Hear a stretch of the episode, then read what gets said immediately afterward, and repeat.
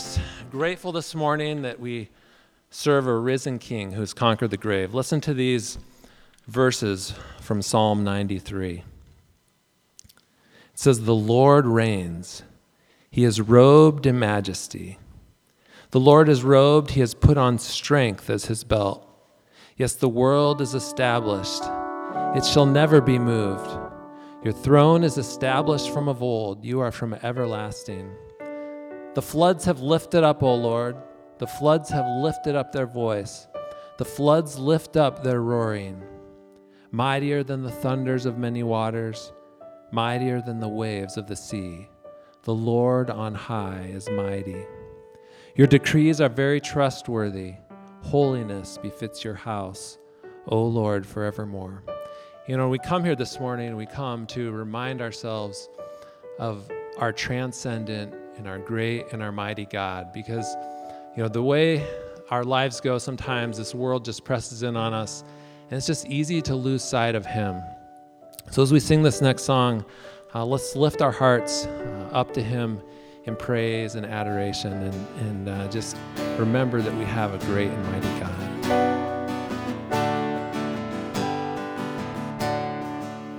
Thanks, Alan. Praise team.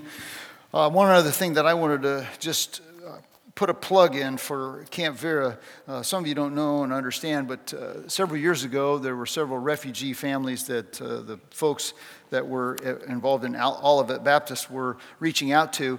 And Marge and her family had basically adopted some of these kids into their family. And uh, unfortunately, one of the little girls drowned in Grace Lake. Uh, was not able to swim. Now, Marge, you correct me if I'm if I get it wrong, okay?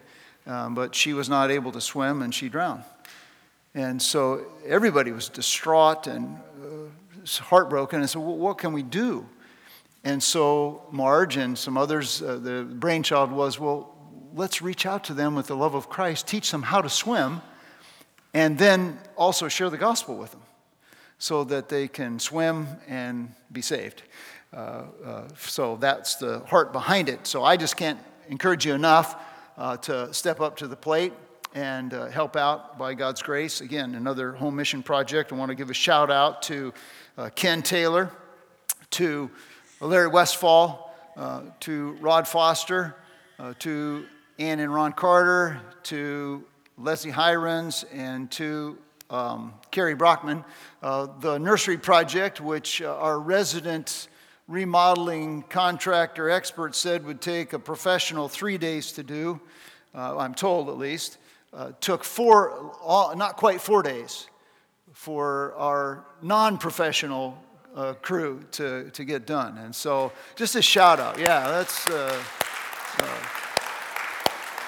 so, so I encourage you to go down the nursery and, and see what it looks like now. You didn't see the before, maybe we'll get before afters, but you want to take a look at what it looks like now. It's, it's really spiffy. And I know that as a, a parent who had little children, it would be cool to take your child in there and, and say, Whoa, okay, this is, this is good. I, I'm, I feel good. At least the space looks clean and nice. So I invite you to. Uh, pray with me, if you will, as we get ready to uh, look into God's Word. Father, you are a good, good Father, and we are so grateful for your mercy and your grace, and so grateful that we serve a holy and righteous God. And I, I ask, Father, and have been asking as I've been looking at this text, that you would take the truths that are here.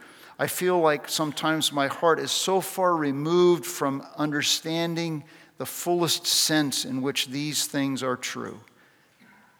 And so I pray that you would take each of our hearts deep into the things of God this morning by your grace and for your glory. For the gain of your eternal kingdom, we pray it in Christ's precious name. Amen. Louis Zamperini was afloat on a dinghy for 47 days in the Pacific Ocean after his plane was shot down in the Pacific during World War II. During that time, he survived the strafing of the Japanese who came by and saw them on the floating and strafed them, and they would jump overboard into shark infested waters and go below the surface so that the bullets would not uh, hit them and contact them, but they had to weigh that against the sharks that were waiting to eat them. They even had sharks that actually went came into the dinghy uh, after food, and they had to beat them off.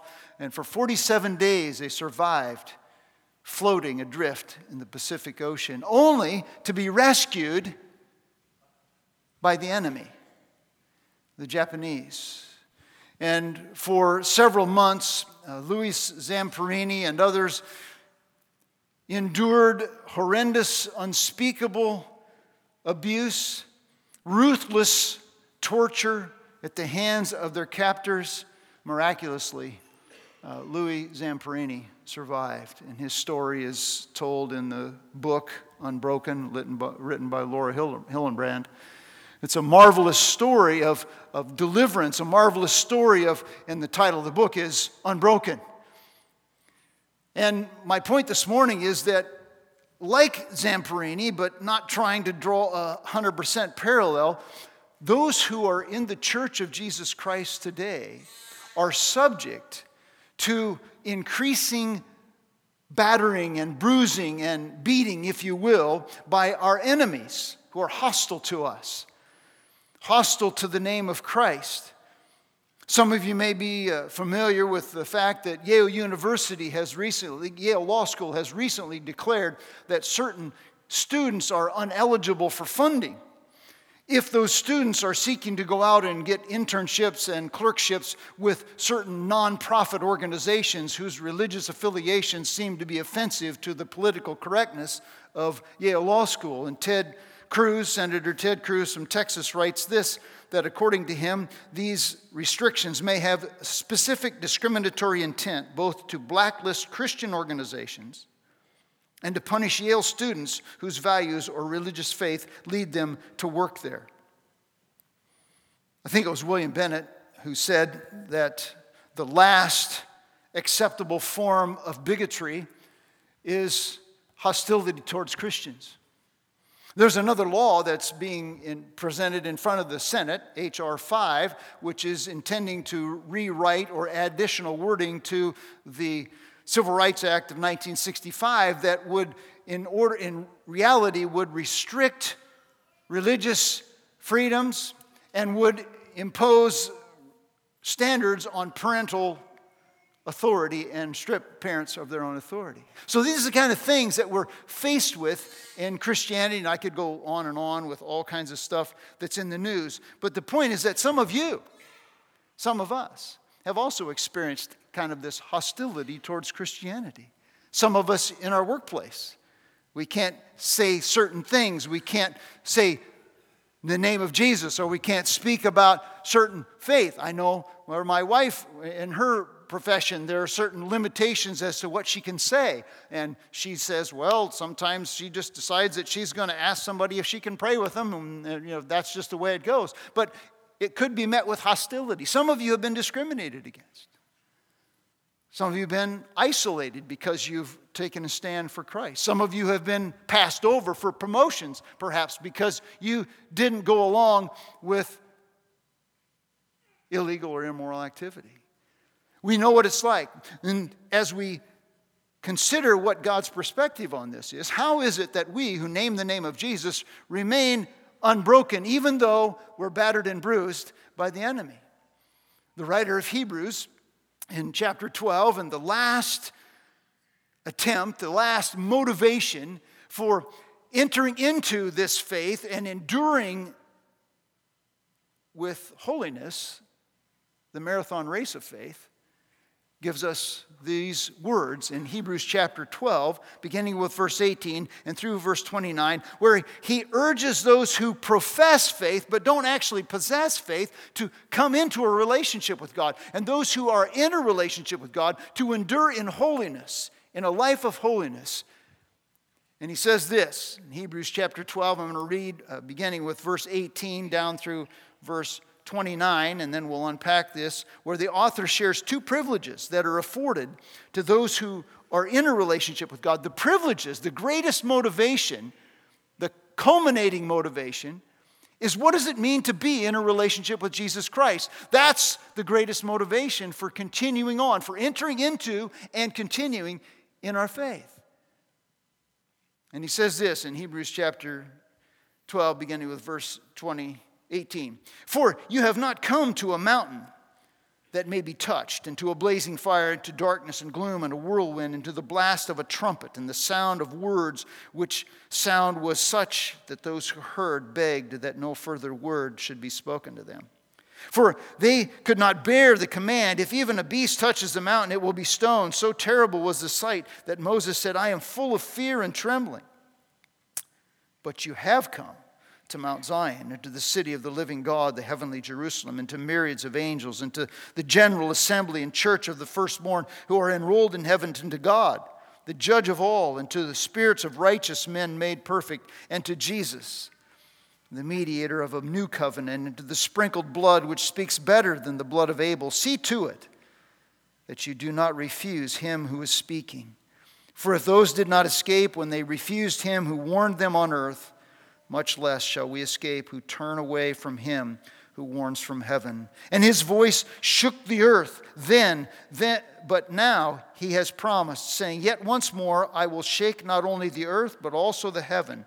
And this expression, yet once more, denotes the removing of the, these things which cannot, or those things which cannot be shaken, which can be shaken as of created things, in order that those which cannot be shaken may remain. Therefore, since we receive a kingdom which cannot be shaken, let us show gratitude by which we may offer to God an acceptable service with reverence and awe, for our God is a consuming fire.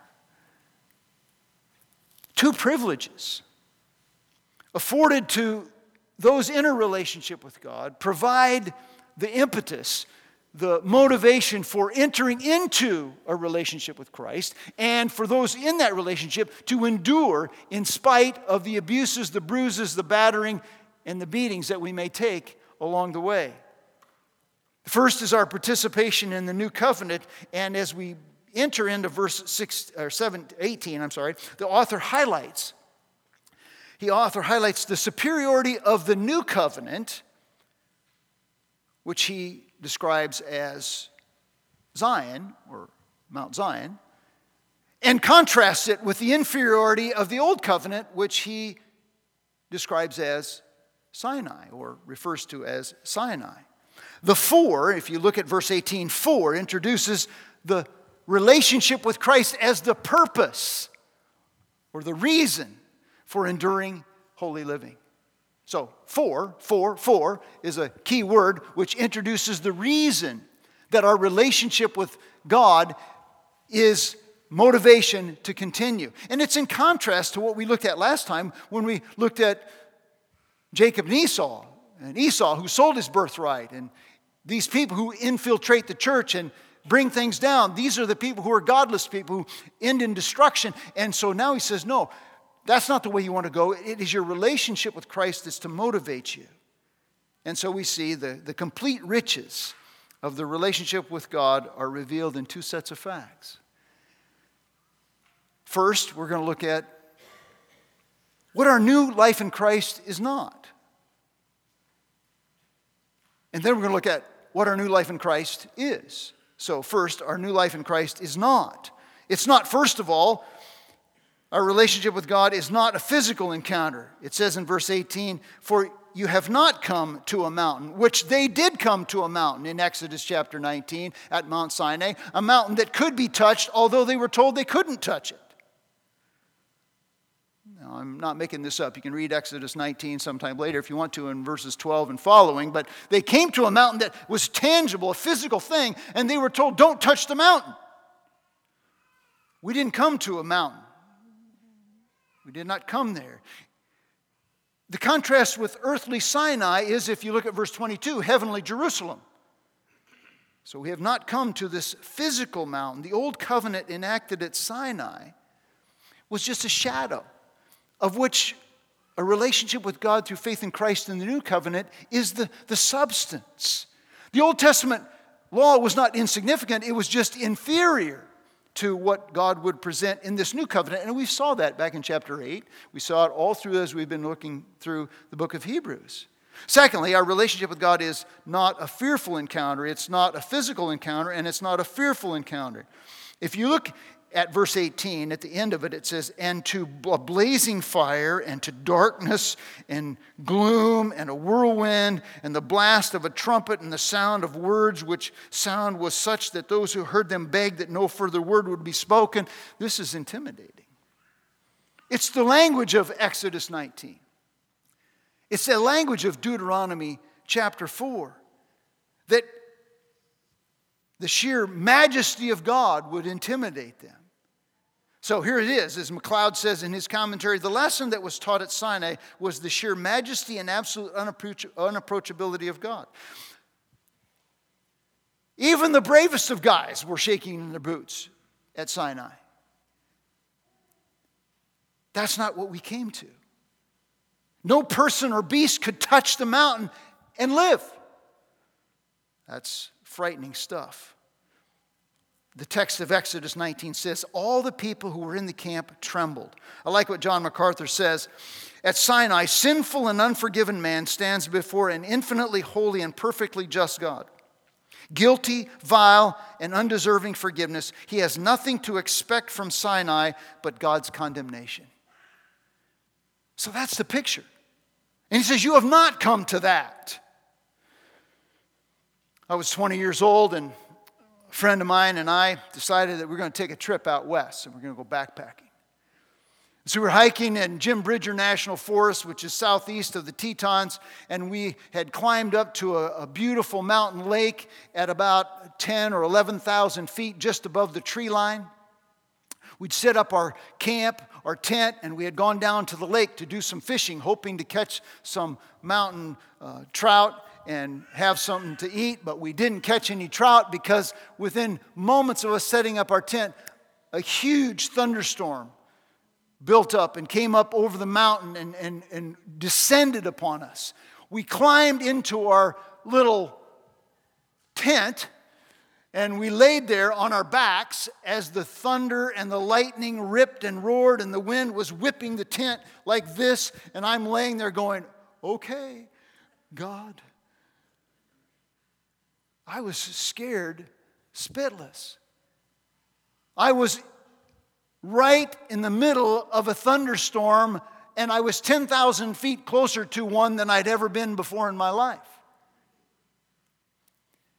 It's hard for us to capture what it must have been like for the Israelites at Mount Sinai. But read the text darkness and gloom and thunder and lightning, and they were terrified. Even Moses, it says in verse 21, was frightened, in quoting Deuteronomy chapter 9. He was scared out of his mind as well. Paul shares with us the significance of this in Galatians chapter 3, verse 10. I want you to look at this verse on the screen. For as many as are of the works of the law are under a curse. For it is written, Cursed is everyone who, do, who does not abide by all the things written in the book of the law to perform them. To this dreadful encounter of permanent condemnation, every person who names the name of Jesus Christ has not come. That's not where we're at. We have not come to that. No. What our new life in Christ is, then, Okay, that's what it's not. What is it? He begins to articulate this in verses 22 through 24. And there are three ways the gospel of grace excels the law. We saw how the law is inferior to the gospel of grace. Now, has the law uh, been eclipsed by the glories of the gospel of grace? Notice it says in verse 22, but, key word, in contrast to what comes before. You have come, which gives the certainty of his conviction that they really are children of God despite their faltering, despite their flagging, which we've seen all through the book of Hebrews. In Hebrews chapter 6 and Hebrews 10, it's like questions about okay, are you in or are you out? Are you just possessing or are you, are you just professing faith or are you truly possessing faith? I have confidence, Paul says, or the writer of Hebrews says. I'm not saying it's Paul, I don't know. Okay. He says, You know I, I believe in you. So here's what happens at the point a person comes into faith with Jesus Christ. in verse 22. You have come to Mount Zion. Now, I, I like the, I think it's ESV translates the, the next word, even the city of the living God. Okay, so it's not like you've come to Mount Zion and you've come to the city of the living God. No, you've come to Mount Zion, which is the city of the living God. It's the same thing. You've come into a relationship with God. This is the city whose builder and architect is God that the patriarchs looked to as motivation to keep pressing on in their faith. In Hebrews chapter uh, 11, we saw this. If you've come to the city of the living God, the dwelling is the, the city the relationship. See, every child of God, if you name the name of Jesus, if you're trusting in Christ as Savior, you are a pilgrim on earth and a citizen in heaven. We had this verse given to us in the first service, Philippians chapter 3 verse 20.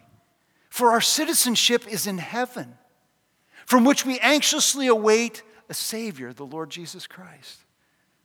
Our citizenship is in heaven. Every believer will join, the text says, an innumerable company of angels celebrating around the throne. It says to innumerable angels in festal gathering. Well, so one day we're going to join the party up there. Someday, uh, I don't know, a few days from now, it depends on how the games go, but the NBA Finals are going to be won by somebody, right? The Toronto Raptors or uh, the um, Golden State Warriors. Somebody's going to win. And when they win, they'll have a ticker parade, you know, marching through the city, and everybody will join the festal gathering. Believers will join a festal gathering with the angels. And then he says to the church of the firstborn, says in verse 23, and to the general assembly in the church of the firstborn. The firstborn are those who are prominent. The firstborn are those who are dignified and have a high rank. First applied to the Jews, but now Everybody who's in names the name of Jesus, it's been applied to us as well. Received an inheritance which is incorruptible and undefiled, that fades not away, reserved in heaven for you. And Paul makes this point in Galatians, Galatians 3, that every true descendant of Abraham spiritually is a child of the firstborn. We're one of the firstborn children. We're standing in line for our inheritance. And the thing about these realities is that we own them, we don't fully possess them yet. If you're written in a will somewhere, then you own what's in the will, but you don't possess it yet fully. We don't fully possess all that we own. And what we own is being described here for us. And notice the text says that they are enrolled in heaven.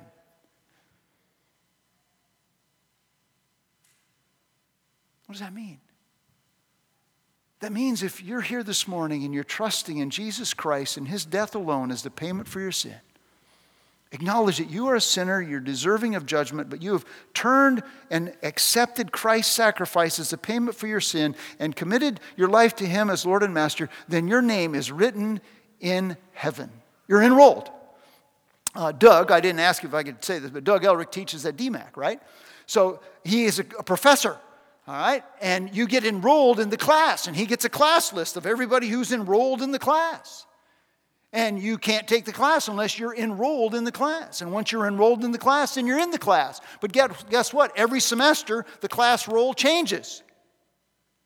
And the people who were in last semester aren't in this semester.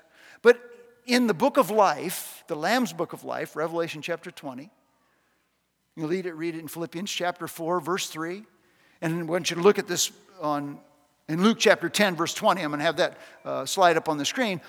Our names are written permanently in the book of life. Now, that book changes, but only additions, no subtractions. Nevertheless, this is Jesus speaking to his disciples. They thought it was cool. They went around and they were doing some itinerant ministry and the, the, the, they were casting out demons and people were being healed and they came back to Jesus. Whoa, this is cool stuff. You know, we got power. People are getting saved and uh, marvelous things are happening. And this is what Jesus says to them Nevertheless, do not rejoice in this, that the spirits are subject to you, but rejoice in this, that your names are recorded in heaven. I wonder if we really believe that. I wonder if we really rejoice that our names are written in the Lamb's book of life, never to be eradicated, never to be erased, never to be obliterated, but there forever. And then in verse 23, he says, And to God, the judge of all. Folks, you may be here this morning, and you may not be trusting in Christ, or you may be investigating Jesus, you may be curious, or maybe you're just here because you're supposed to be here. But get this all of us are going to stand before God someday. To God, the judge of all. And to those who are his enemies, there is only condemnation. Um, God, the judge of all. But to those who name the name of Jesus, there is only an evaluation of our, our works. Coming to Zion is to live, as Paul says in Galatians 3:13, Christ redeemed us from the curse of the law, having become a curse for us. Remember Mount Sinai is the curse. Through Jesus, the law is not obliterated, but it's enacted in a different he fulfills the law so that the law's demands are satisfied god's holiness and justice are satisfied through the work of christ so we have become a, he became a curse for us. Believers will be judged only on the rewards. Then he says, To the spirits of just men made perfect. Who are the just men made perfect? These Old Testament saints. Abraham and David and Daniel, all these people. And how were they made perfect? Like everybody's made perfect through the blood of Christ. They were justified, free from their guilt through faith in Christ. Paul says in Romans chapter 5, therefore, having been justified by faith, we have peace with God. It's the only way to be justified. And they're made perfect because we're with them. That's Hebrews chapter 11, verse 40. We, because they share with us. Now, how's that work? Because the grace of God in Jesus reaches back and is effective for them as they look forward in faith, in the same way that the grace of God in Jesus reaches forward to us who look back in faith at the cross. So that together we're made complete and perfect. That's true for every child of God. Because the works of the law, no flesh will be justified in his sight. Under the old covenant, all men were shut up under the law and sin and destined to die. God's character didn't change. But he satisfied the demands of his justice and holiness through the person and the work of Jesus, who en- enacted a new and a better covenant. And that's what we've been talking about. In Hebrews chapter 9, verse 14, it's a, a 15, it's a, a new covenant and a better covenant in chapter 8, verse 6. Then he says in verse 24, sprinkled, this is also true of every believer, sprinkled, the, the mediator of the new covenant, that's Jesus, and to the sprinkled blood, which speaks better than the blood of Abel. Some of you remember the story, some of you won't. In the Old Testament, Cain, was, uh, uh, Cain slew Abel. And so Abel's blood was screaming out. What was it screaming for? What was it saying? Justice, justice, justice. I need justice, justice, justice. How is the blood of Jesus speaking a better word? It's screaming redemption, redemption, redemption. He's not crying for justice. Justice has been served through the blood of Christ so that redemption is possible. He accomplished what the law could not so that our hearts could be cleansed from dead works to serve a living God. The way of grace doesn't ignore the holiness of God. The way of grace doesn't ignore the justice of God. It accepts Jesus' provision, his sacrifice on the cross as satisfying the demands of God's justice and holiness. So that when he died, he died in the place for those who would put their trust or their faith in him. It's applied to us. Under the law, of the Old Testament, we deserve a curse. Jesus became the curse for us on the tree so that if we trust in him, he becomes the curse and we live as he died. And as he rose again, we rise with him because we're united with him in faith. That's the beauty, the blessedness of the, the new covenant. And finally, we see that our relationship with God is an eternal encounter. It's not just a peaceful encounter, it is an eternal encounter. I like verse uh, 22. It says, You have come. Now, I'm not a big grammarian, but there is a point here grammatically. You have come is in the Greek text in a, in, a, in a way that says this is something that happened in the past, the results of which continue into the future, unabated. So that when we become a child of God, we never stop becoming a child of God. We never stop as God's children. We are always God's children. You have come. It's an eternal thing. The reality and the glory of being in Christ never stops. We don't fully experience all that I've just said. And, you know, I read it over and over and over and over and over again, and I'm kind of going, oh, I don't know, this is, I don't know, Lord, I don't know. Okay, so I'm going to join these angels in heaven and uh, the righteous men made perfect. And how can you make that true in my life? Help me to understand that. But the glories of heaven are to entice us to keep motivated when the world is beating us down. And that's what we saw in the life of Moses. He endured seeing him who is unseen. Pondering the treasures of heaven should motivate us to come to faith because we want a taste of what God has for us and to continue in faith. I remember my dad telling me a story when he was about 12 years old. His family took a vacation, a rare family vacation for a farm family back in the early 40s uh, and, and 50s.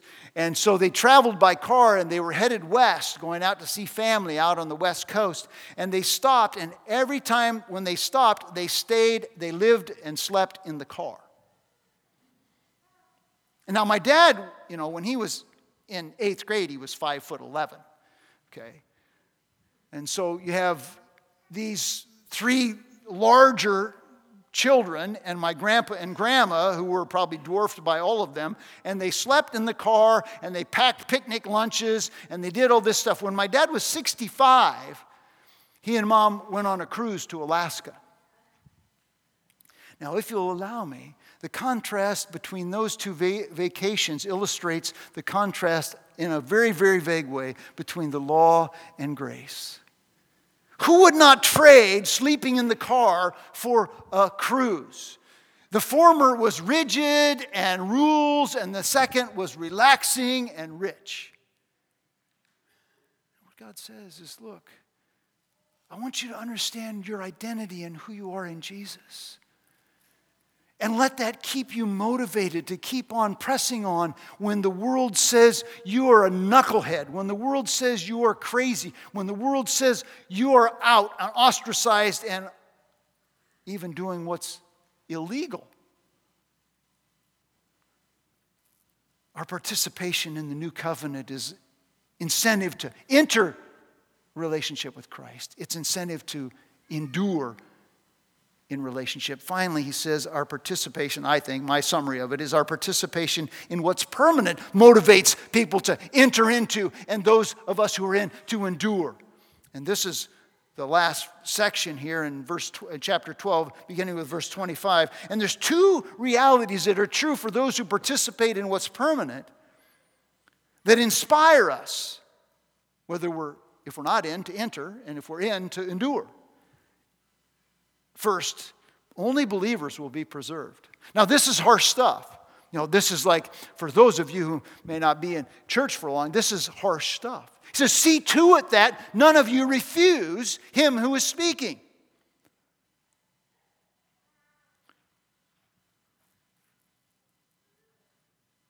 Who's speaking? Who spoke at Sinai? God did. Who's speaking now? God is. And particularly in the book of Hebrews, go back to Hebrews chapter 1, verse 2, he has in these last days spoken to us through his Son. And how is he speaking to us primarily in this text? Through his Son. Look at verse 24. Through the blood that has been sprinkled that speaks better than the blood of Abel. This is a gospel text. He's saying God is sharing with you how you can be rescued from the condemnation that all of us deserve. We're cursed under the law through the blood of Christ shed on our behalf if we would put our trust or our faith in that as the payment we deserve. Don't refuse it. Don't refuse the gospel. Why not? He says in the text, he says, For, there's the reason why not for if those did not escape when they refused him who warned them on earth, back at Sinai, God was speaking, warned them on earth. He's arguing from the lesser to the greater. What is worse, rejecting the old covenant when God spoke to you at Mount Sinai, or rejecting the new covenant when God speaks to you through his Son? Ooh. And this is what he says For if God, for if those did not escape, those who refused to heed God's word at Sinai were destroyed immediately. and those who rebelled later died in the wilderness and never entered into the promised land to the rest.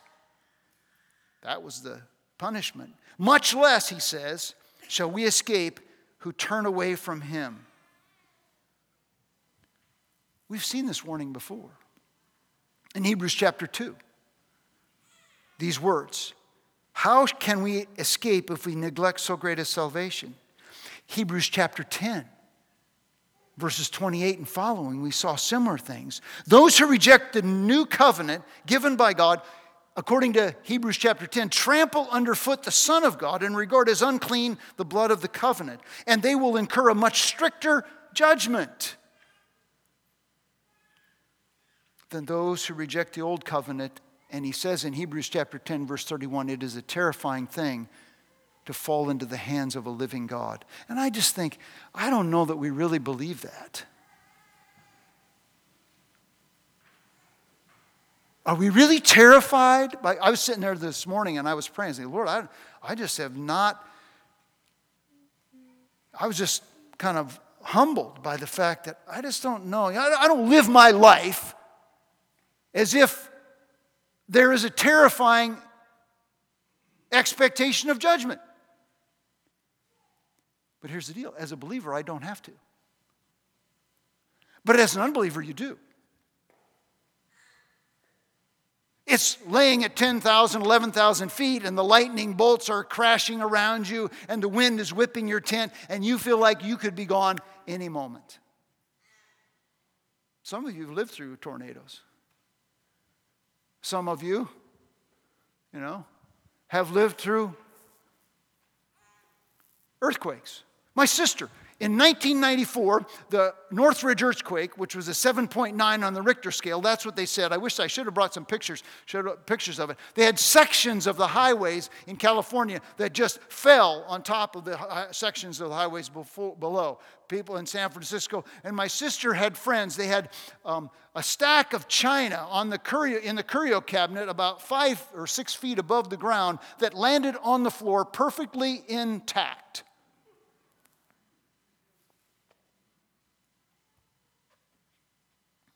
Preserved. A picture of those who are naming the name of Jesus preserved from judgment, preserved from destruction.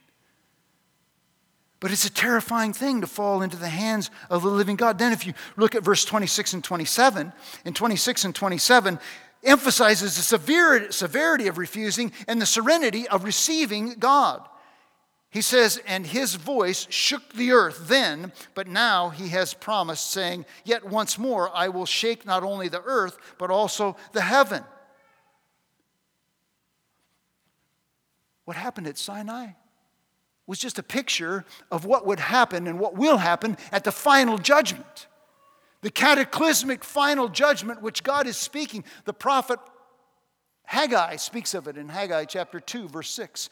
Isaiah speaks of it in Isaiah chapter 13, verse 13. I don't want to show the slide, but we, uh, you can also see it in Revelation chapter 6, verses 12 to 14. This is destruction that is described when heaven and earth and all that is in the created order that is opposed to God, contrary to God, and in conflict with God will be destroyed, that which can be shaken will be destroyed. Not, not like the china dishes, that's those who are not shaken. That's believers. We're, we're not shaken. With the result, and this is the, the result, look at the text. It says in verse 27 in order that those things which cannot be shaken may remain. So there's going to be a big shakeup in which that which can be shaken, which is everything that is opposed to God, everyone that is contrary to God, every person who opposes those who are children of God will be gone. And those who are God's children will be kept safe. I can't remember where I read it. I think it was Oswald Chambers said, All that is not eternal is eternally obsolete. All that is not eternal is eternally obsolete. If you're here today and you do not know Jesus Christ as your Lord and Savior, you're not trusting Him, here's the admonition don't refuse to trust Christ. Because if you do, only destruction awaits.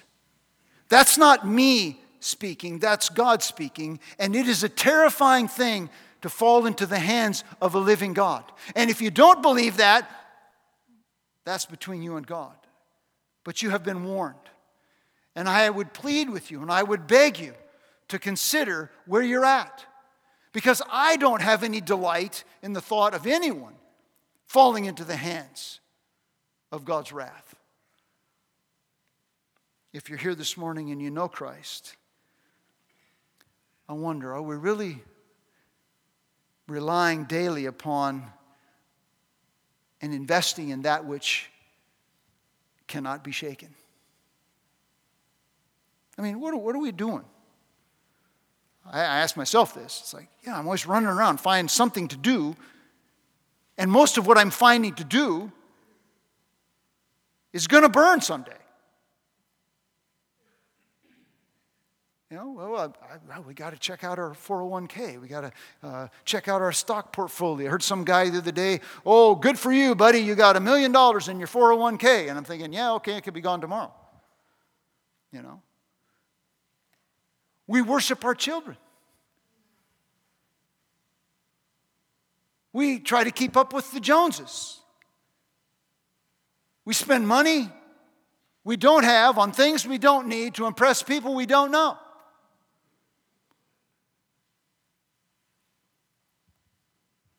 I want power. I want influence. I want significance. I want importance.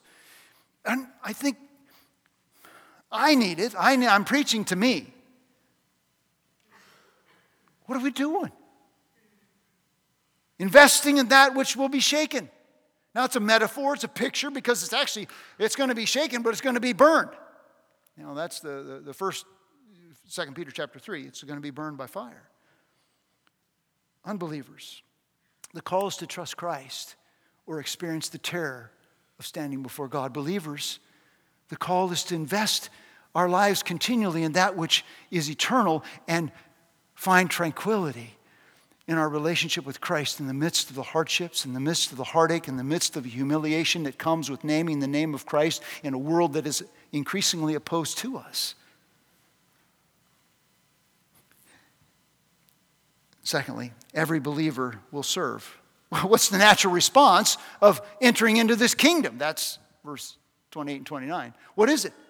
He says in verse 28 Therefore, this is the natural response, since we have received this kingdom, this unshakable kingdom, we should have a worshiping life of service. Our, our life should worship God in our service to the King. That should be ours instead of other stuff. Out of gratitude, out of gratitude the grace of God. Why me? Why me? Why me? I don't deserve this. I serve in gratitude to the King of Kings. And what does that look like? I don't know for sure. I just wrote down some things that maybe will help you. They've been helpful to me and they will be helpful. Listen to God. How can I live a life of worshiping service? Listen to God. What does He say? Treasure, lay up for yourselves treasures in heaven. Okay.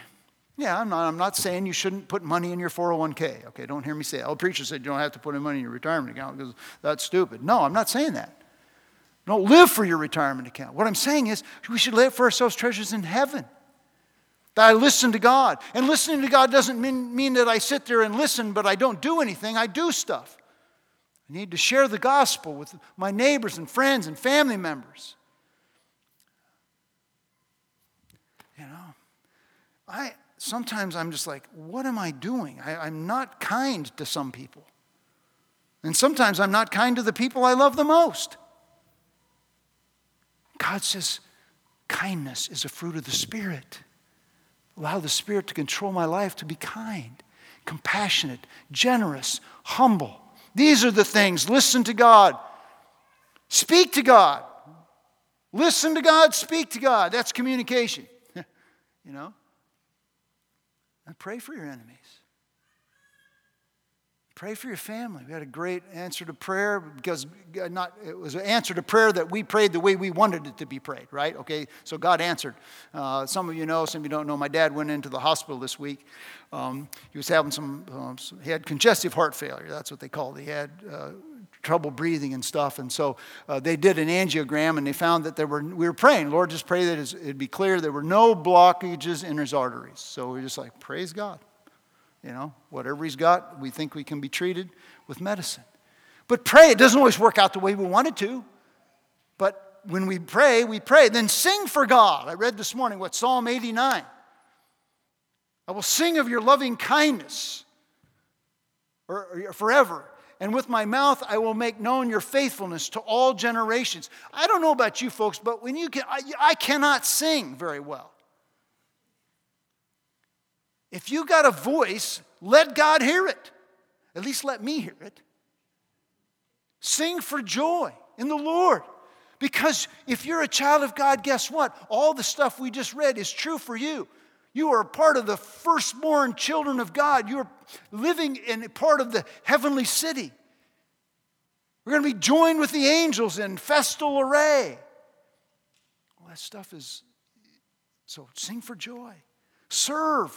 Bless Ken and uh, Larry and Rod and everybody who helped out in the nursery. Bless those who are going to help out with the Camp Vera. Bless, bless, bless. Serve, sacrifice. John Chrysostom, church father, was persecuted to death. And here is his words Glory to God for all things. Why? Because of our participation in a new covenant, because our participation in that which is permanent gives us a perspective that enables us to endure persecution as we anticipate glory. And notice the last phrase, which is kind of interesting in this text. Why is it that we would continue? Another motivation for this living and serving life of worship. Our God is a consuming fire. Woo! What's that about? You see, as a believer, we're not paranoid. As a believer, we're not put off by the holiness of God, but neither do we trifle with it. Neither do we put it down and minimize that we serve a holy God. Remember, that some of you remember, you've read the Chronicles of Narnia. Well, Susie, you know, is, is, is Aslan safe? No. Aslan is not safe, but he is good. Our God is not safe. And so when I live in like a knucklehead and I sit down and think about it, I go, oh, God, forgive me because you're not a safe God. But I thank you that you're a good God and that you do forgive me. And so I invite you here this morning, if you know Jesus as your Lord and Savior, wow, you're going to be pressed and you're going to be put down. You're going to be bruised, but you don't have to be broken. You can remain unbroken if you remember that you are participating in a new covenant, if you are understanding that you are participating in that which is permanent. And if you don't know Jesus, I invite you to put your faith and your trust in Christ so that you can enjoy all of these glories and escape God's condemnation. And as we break bread and drink this cup, we remind ourselves of the new covenant and the blessedness of participating in it for all who believe. And so, if you're here this morning and you know Jesus, you're invited to partake of these elements and celebrate what it means to be a child of God, to enter into and endure in relationship with the God of the universe. We, I want to pray. Father, thank you for the joy of knowing Jesus. I pray as the writer of a poem once said, thinking of stepping on shore and finding it heaven, of taking hold of a hand and finding it God's hand, of breathing new air and finding it celestial air, of feeling invigorated and finding it immortality, of passing from storm to tempest to unbroken calm, of waking up and finding it home. God, give us grace to persevere. In Jesus' name, You know, the, the blood of, of Abel cried out from the ground and it cried judgment. I was just picturing, you know, Jesus on the cross as he hung there and his blood spilled out. He said, Father, forgive them, for they know not what they do. Um, as we take the bread and the cup, let's just rejoice in the forgiveness and the grace and the free access that we have uh, to come into our Father's presence.